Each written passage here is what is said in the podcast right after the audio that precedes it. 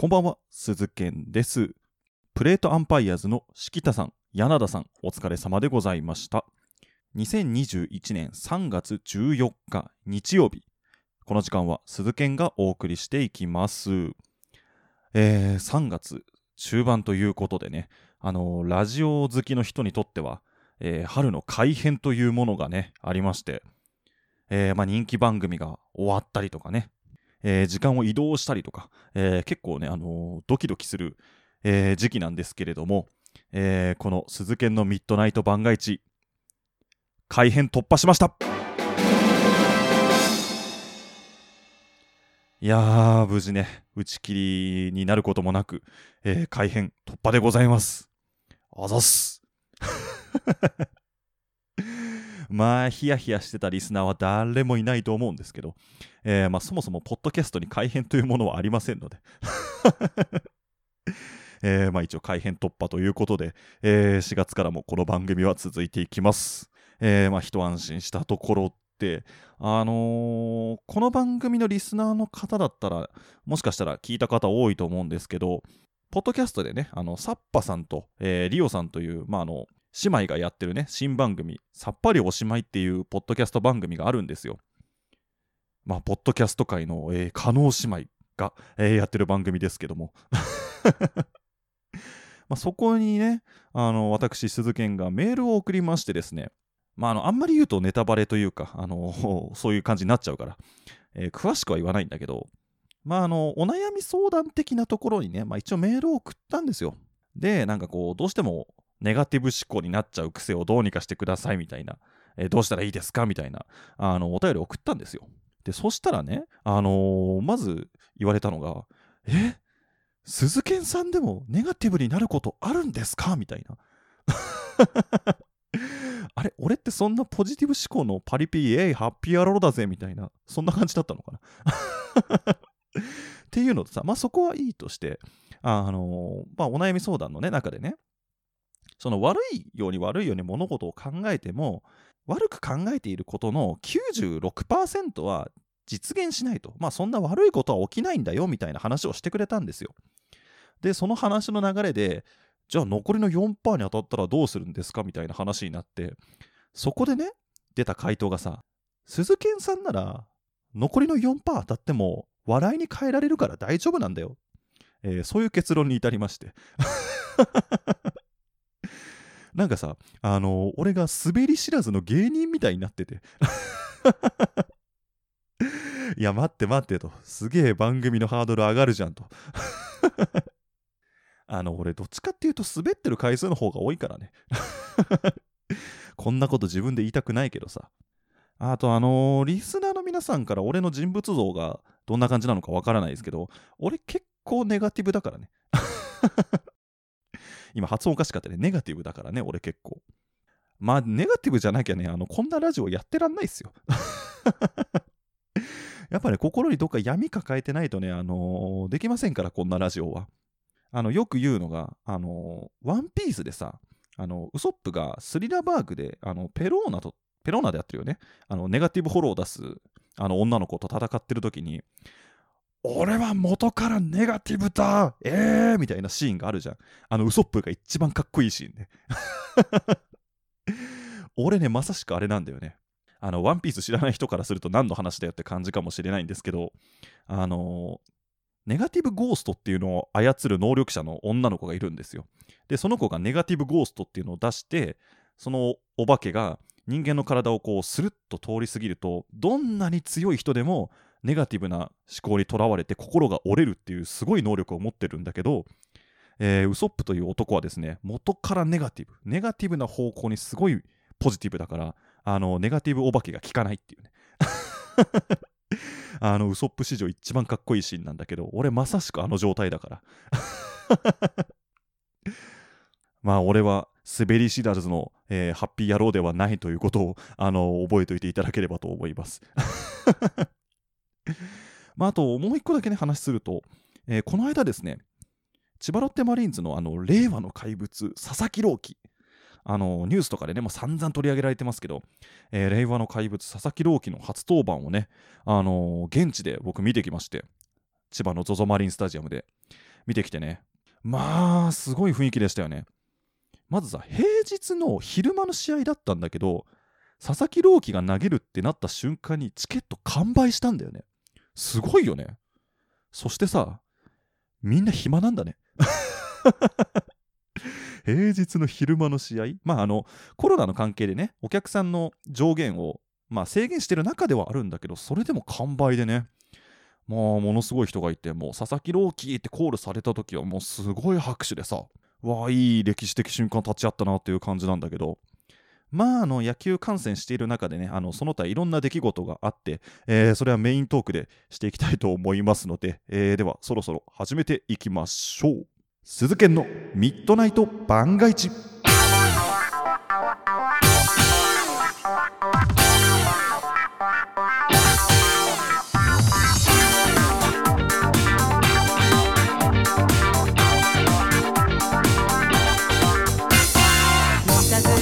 改めましてこんばんは鈴研でございます。この時間は鈴研のミッドナイト番外地お送りしていきます。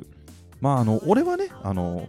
シフト制の仕事してますからある程度こう自由にね休みが取れる中でもともと佐々木朗希が投げるっていうのを、まあ、知らなかったんだけど、まあ、中日戦だったからその試合が。でまあそれはせっかくだから見に行こうと思って休みを取って見に行ってたらたまたま佐々木朗希が投げるってなったから、まあ、なかなか偶然でね、えー、すごくいい試合見れて。まあ、なかなか楽しめる試合だったので、いや見に行ってよかったなっていう感じですね。しかもあの予報がね、雨だったんだけど、結局曇り予報になり、雨予報になりを繰り返して、えー、なんとか天気も持ったんで、次の日は土砂降りだったんだけどね。まあいいものが見れてすごく嬉しかったという話でございます。さて、では今回のメール、ツイート、コメントテーマ発表したいと思います。えー、今回のテーマはですね、こんな瞬間に立ち会いましたえー、こちらのテーマで募集かけたいと思います。まあ、さっきのね、佐々木朗希の初登板じゃないんですけども、まあ、それにちなんで募集したいと思います。えー、メールはですね、僕のツイッターの固定プロフィール、リンクが貼ってありますので、そちらから送ってください。えー、僕のツイッターの ID、鈴剣アンダーバー AM、SUZUKEN アンダーバー AM でございます。またツイッターにて、ハッシュタグミッドナイト番外地をつけてつぶやいていただきますと、えー、こちらも、えー、お便りとして読ませていただきますので合わせてよろしくお願いいたします。というわけで、えー、ここで各自で1曲。Perfume Spring of Life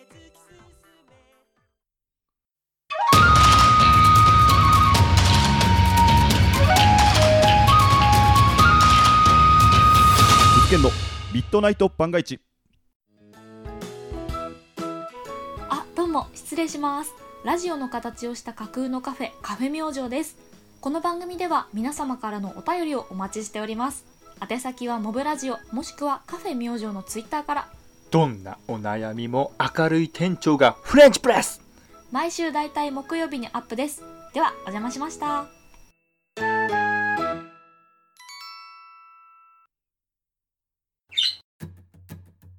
朝に明るいラジオはいかがですか？今日は何の日？月曜金曜担当のさこたんです。堂々とね。火曜日担当の地蔵です。2個も食べちゃいます。水曜日各週担当のきらこです。投稿されたんですよね。水曜日各週担当ヨッシーです。よろしくお願いしますね。木曜日各週担当のふみです。あと1話だけ見たい。木曜日各週担当のレウです。大好きなんですよ。毎週月曜日から金曜日の放送。ピオラジは頑張るあなたを応援します今日も元気に。いってらっしゃい。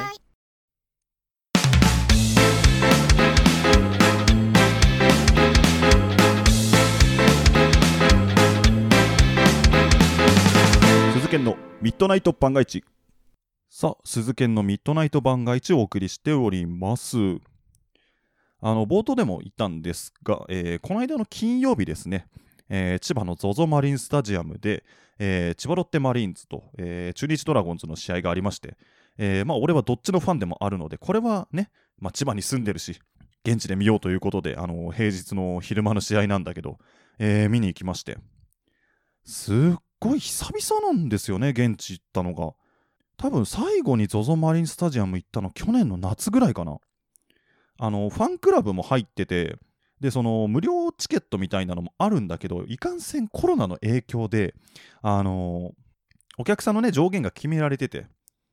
なかなかチケット取れなくってね、結局、無料チケット1枚しか使えなくって。4枚やったんだよ。4枚あったうちの1枚しか使えなくって、うわ、これもったいねえな、みたいな、えーそんな感じになったんだけど、まあ、それ以来。で、その、平日の昼間だからさ、俺がチケット取った時は結構まだガラガラかなと思ったんだけど、まあ、蓋を開けてみたら、まあ、佐々木朗希が投げるっていうことで、あの、チケット完売で、俺が座った席で、まあ、あの、いろいろとさ、間隔空けてるから、1個か2個空いて、隣に、あの、大学生ぐらいのお兄ちゃん2人組、友達同士で来てるんだろうね、が座ってて、で、通路挟んでもうすぐ隣に、あの、おじさんが座ってて、結構もうギチギチで、まあ、座るような感じだったんだけど、で、今コロナの影響でね、本当だったらさ、あの、プロ野球だから、鳴り物応援とかね、もう声を出して応援するとかさ、そういったのが、えーあるんだけど、もう声は出しちゃいけない。もう絶対マスクつけて、で、大声出しちゃいけないみたいな。基本、応援するとしたら拍手みたいな。もうそんな制限かかった中で、あのー試合をしてるんだけど、だからプレー中ってさ、あの、ものすごい静かなんだよね。まあ、だから審判がさ、ストライクとか言ってる声も普段だったらラッパとか太鼓の音で聞こえないんだけど、もうそれがさ、もう、はっきり聞こえるしさ、なんならあの、後ろの方で、おっさんが頭ボリボリ書く音もはっきり聞こえるのよ。めっちゃ書くじゃんみたいな。もうそれぐらい響くような感じで。まあ、とにかく静かに座ってるしかないんだけど、それでもさ、やっぱり、あのホームランとかさ、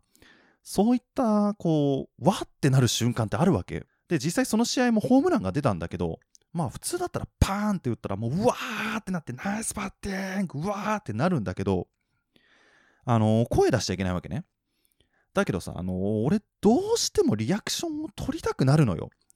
まあホームラン打ったとかさ、すごいいい当たりのヒット打ったとか、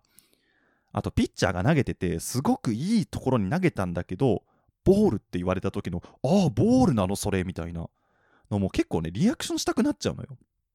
で、そこでさ、俺が取った作戦が、あの、もちろん声出しちゃいけない。拍手もするんだけど、あの、おっきめの変顔をするっていうね。おっきめの変顔をして、もう全力の変顔をして、リアクションを取るっていう手法を取ったのよ。だから、あのホームランとか打った時も、わーっていう顔？あの、ボラギノールの CM みたいな感じ、静止画みたいな感じで、こう、わーって固まるっていう。で、こう、ボールとかになってさ、えー、それボールなの？っていうのも、こう、えーっていう顔で止まるボラギノール。もうあの試合中何回ボラギったか分かんないんだけど、とにかくそれぐらい静かにしてなきゃいけないのよ。でもそんな中でやっぱファンの人もさ、工夫してるわけで、まあ拍手応援をするんだけど、普通だったらさ、太鼓とかさ、ラッパの音に合わせてこう手拍子するんだけど、それができないから、こう、それぞれがさ、あの、脳内再生して応援歌をさ、脳内再生して拍手するから、あの、微妙にずれるんだよね。ちゃん、ちゃん、ちゃんちゃんちゃんじゃなくて、ちゃんちゃんちゃんちゃんちゃんちゃんちゃんちゃんちゃんみたいな。で、それで一番面白いのが、あの、ホームランを打ちますってなって、得点が入ると、えっ、とね、中日ドラゴンズの場合は、えっ、と、チーム球団歌をラッパで演奏して、まあ、それに合わせて手拍子で歌って、最後に万歳三唱するっていう流れなんだけど、それもさ、あの、ラッパとか太鼓もちろんないから、お客さん同士で各自で脳内再生して、なんか、なんか、あんまり慌ってない汚い拍手がこう、なって、で、最後にそれぞれがパタパタパタパタなんかあの手を上げ下げして、よくわかんない万歳をするっていうシュールな光景があったりとかね。まあでもそれぞれこう工夫してやってるわけ。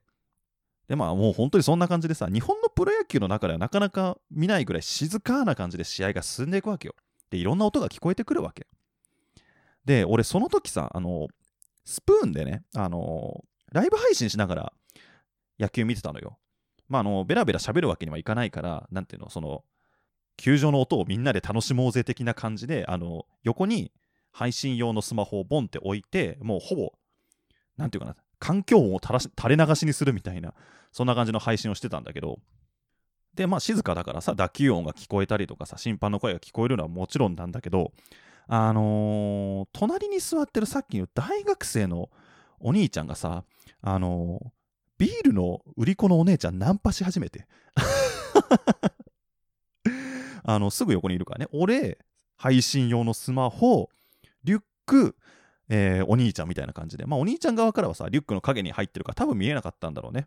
で、あのービールのさ、売り子のお姉ちゃんがやっぱ来るわけよ。で、ですいませんって呼んでさ、あのーいや、今日平日なのにめっちゃ人入ってますねとか、あのその背負ってるビールの樽ってどれくらい重さあるんですか？とか、あのめちゃくちゃ喋るのよ。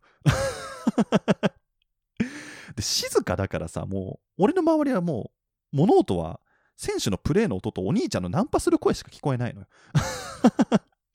それがさ、もうガンガン配信に乗っかってるからさ、あの配信聞いててくれた人もさ、あの、うわ、ナンパしてんじゃん、マジかよ、みたいな。野球見ろよ、みたいな。もうナンパの声が全部入ってきて。で、そしたらさ、あのーそのお兄ちゃんと反対側のとこに座ってるおじさんもさ、あのー売り子の姉ちゃん捕まえてさ、あのーナンパし始めて。俺の両隣でさ、あのナンパの音が聞こえてきて、それが配信垂れ流されてんのよ。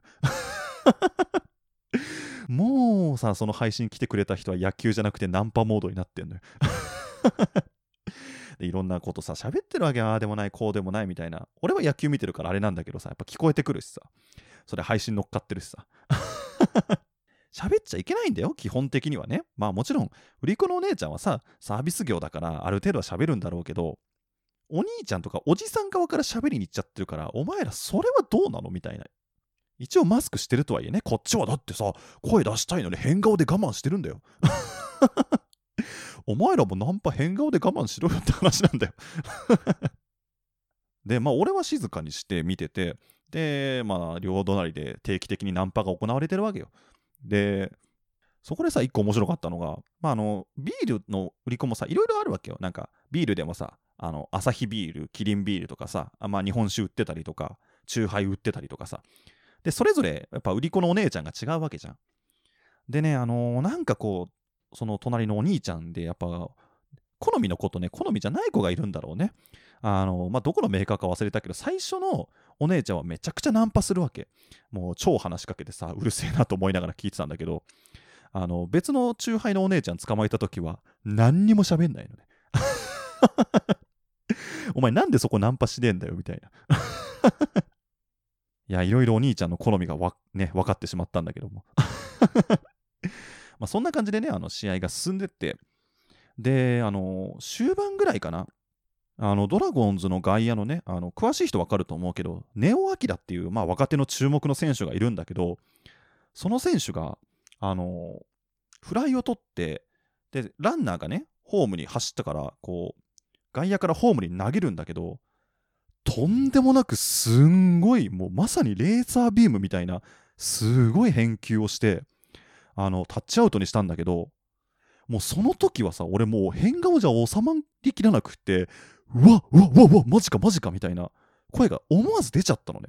それぐらいすごいプレーだったので、もうその後さ、もう中日ファンはもちろんのこと、ロッテファンからも拍手が起きるぐらい、とにかくすごいプレーだったの。で、あのーうわ、うわ、うわ、うわ、みたいな声が出ちゃったわけ。そしたらさ、あの、横でさ、さっきまでずっとベラベラ喋ってナンパしてたお兄ちゃんがさ、あの、声には出さないんだけど、おめえ何喋ってんだよみたいな感じの目で見てくるわけ。いや、お前ずっとナンパしてたじゃねえかよみたいな。なんならこっちも証拠持ってんだぞみたいな。なんかすごいなんかお前声出してんじゃねえよみたいな目で見てきたからさ。まあだからさ、俺も、おめえさっきからナンパしてベラベラマスクもつけて喋ってただろうがよ。なんで俺に文句言うんだ？ああっていう目つきでチラ見だけした。あの、そこまで強い人間じゃないので。まあ結局ね、あの、試合はすごくいい試合で、で、佐々木朗希の初登板も見れて、ああ、すごくいい試合だったなって。で、その様子もね、ちょっと配信でギリギリ配信できて、で、わあ、すごい瞬間に立ち会えたみたいな感じになったんだけど、で、家帰ってきて、で、その夜にね、あの、またスプーンで別の配信をしてて、で、その日中のことを喋ったんだけどさ、もうみんなね、佐々木朗希のことじゃなくって、あの今日のハイライト、ナンパのお兄ちゃんって言われた。いやー、あのお兄ちゃんね、56杯飲んでたな。すげえナンパするじゃん。続けんの。ミッドナイト万が一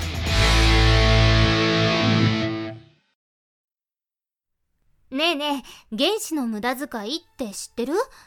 えー、知らないの原子の無駄遣いとは時間も空間も原子レベルで無駄にする番組であるせーの万事水道考試中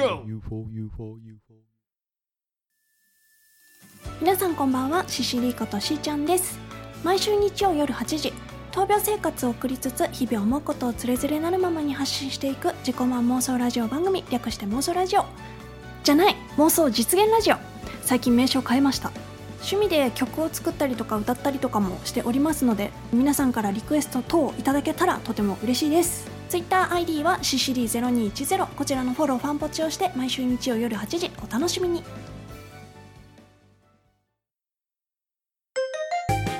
ここはどこだ？ここは一体どこなんだ？教えてやろう。ここはミッドナイト番外地品川区じゃね？いや違う違う違う違う違う。さあではコーナー行ってみたいと思います。ボイス大喜利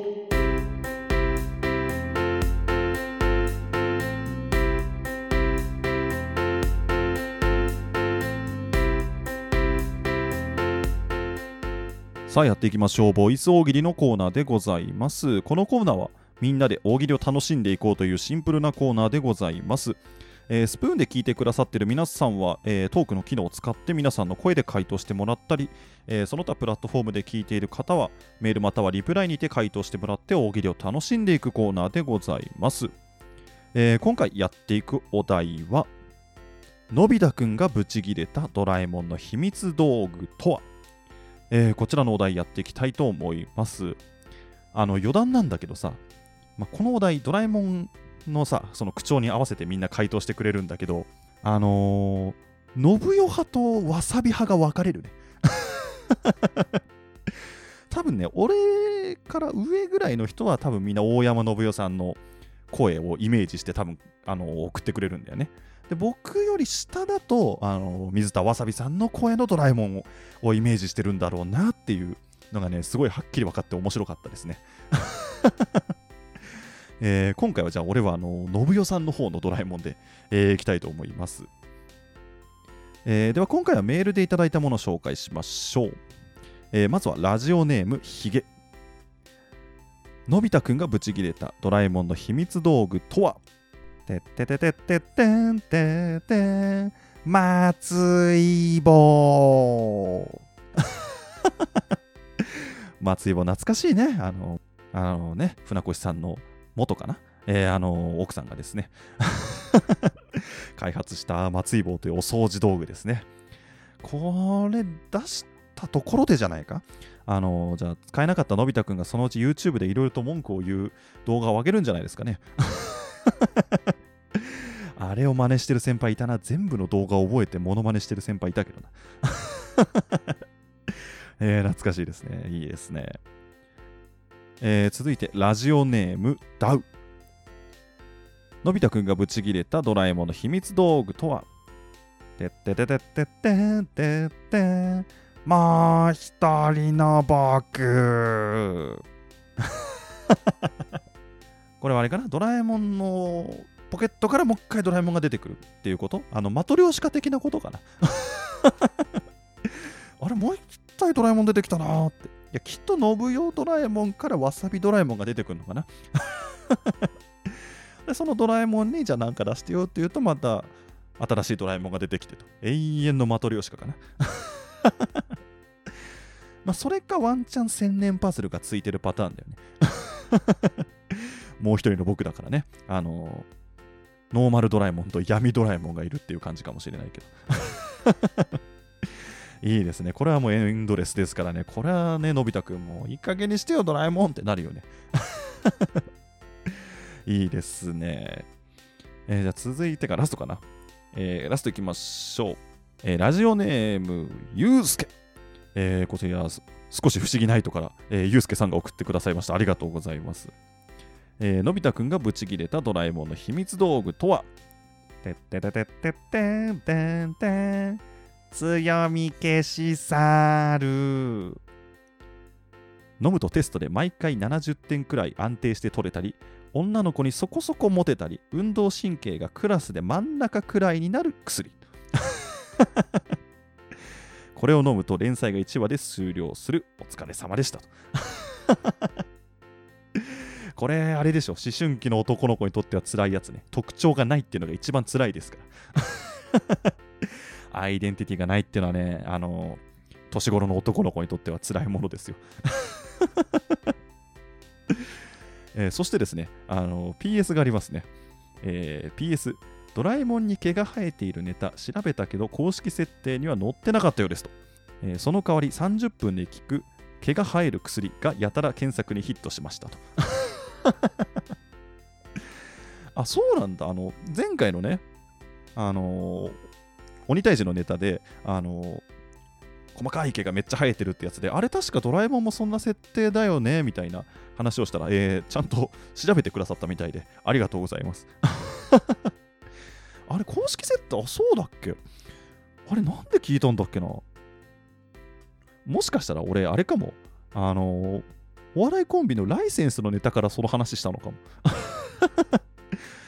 これ、ゆうすけさんが言うんだから間違いないよ。多分そんな設定はないんだろうね。俺がどっかで多分何かと勘違いしたんだろう。いや、あの、藤子 F 不二雄先生のことに特化してるポッドキャストやられてる方ですから、あの、これは間違いないでしょ。これがもう公式設定だそうですから。わざわざありがとうございます。えーあの少し不思議ナイトというね、番組がありますので、毎週金曜日だったかな。えー確かドラえもんの時間に合わせて、確かアップしてるはずだったので、えー皆さん、ぜひそちらもチェックしてみてください。ありがとうございます。というわけで、今回いただいたお題は以上ですね、えーありがとうございます。では最後に次回募集するお題発表しましょう。次回募集するお題。謎のヒーロー、上から目線マン、その決め台詞とは、えーこちらやっていきたいと思います。えーまあ、過去にね、一本グランプリで出題されたネタをちょっと拝借してきましたけども、まあ上から目線マンですからね。こう怪人を倒したりとか、子供たちの前でかっこよく上から目線の、えー決め台詞を言ってもらおうというお題でございます。えースプーンで聞いている方はこの後トークのページ作っておきますのでそちらから回答をお願いします。その他プラットフォームで聞いている方はメールまたはリプライにて回答をお願いします。えメールは僕のツイッターの固定プロフィールにリンクが貼ってありますのでそちらから送ってください。僕のツイッターの ID、鈴剣アンダーバー AM、suzuken アンダーバー AM でございます。皆様からの回答お待ちしております。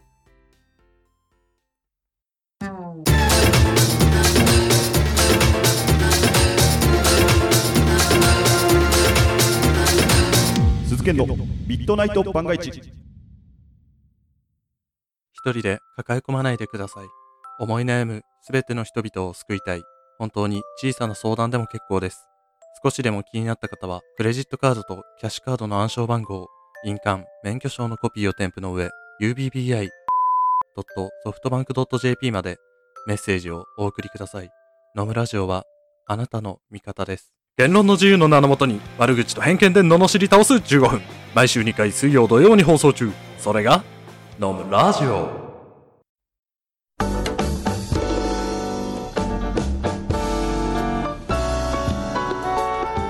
毎日頑張るあなたの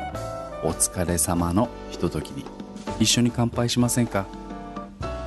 ナイトキャップレディオ不定期で更新中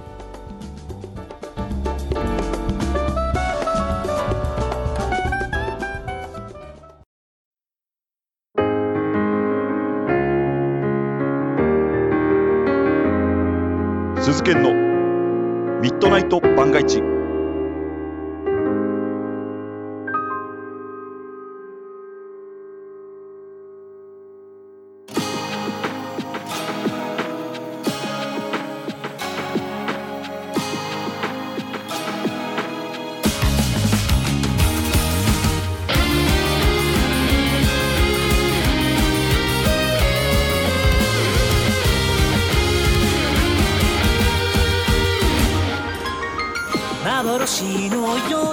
お送りしてきました鈴研のミッドナイト番外地そろそろお別れの時間でございます。い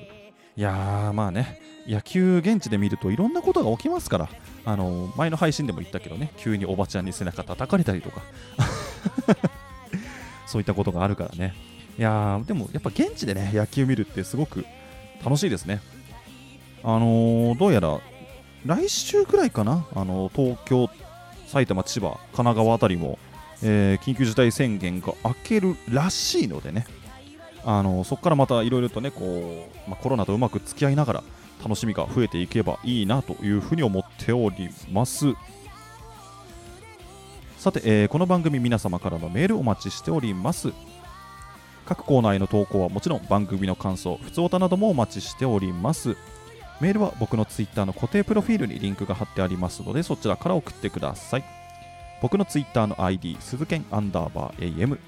SUZUKEN アンダーバー AM でございます。またツイッターにてハッシュタグミッドナイト番外地をつけてつぶやいていただきますと、えーこちら活動のモチベーションになりますので合わせてよろしくお願いいたします。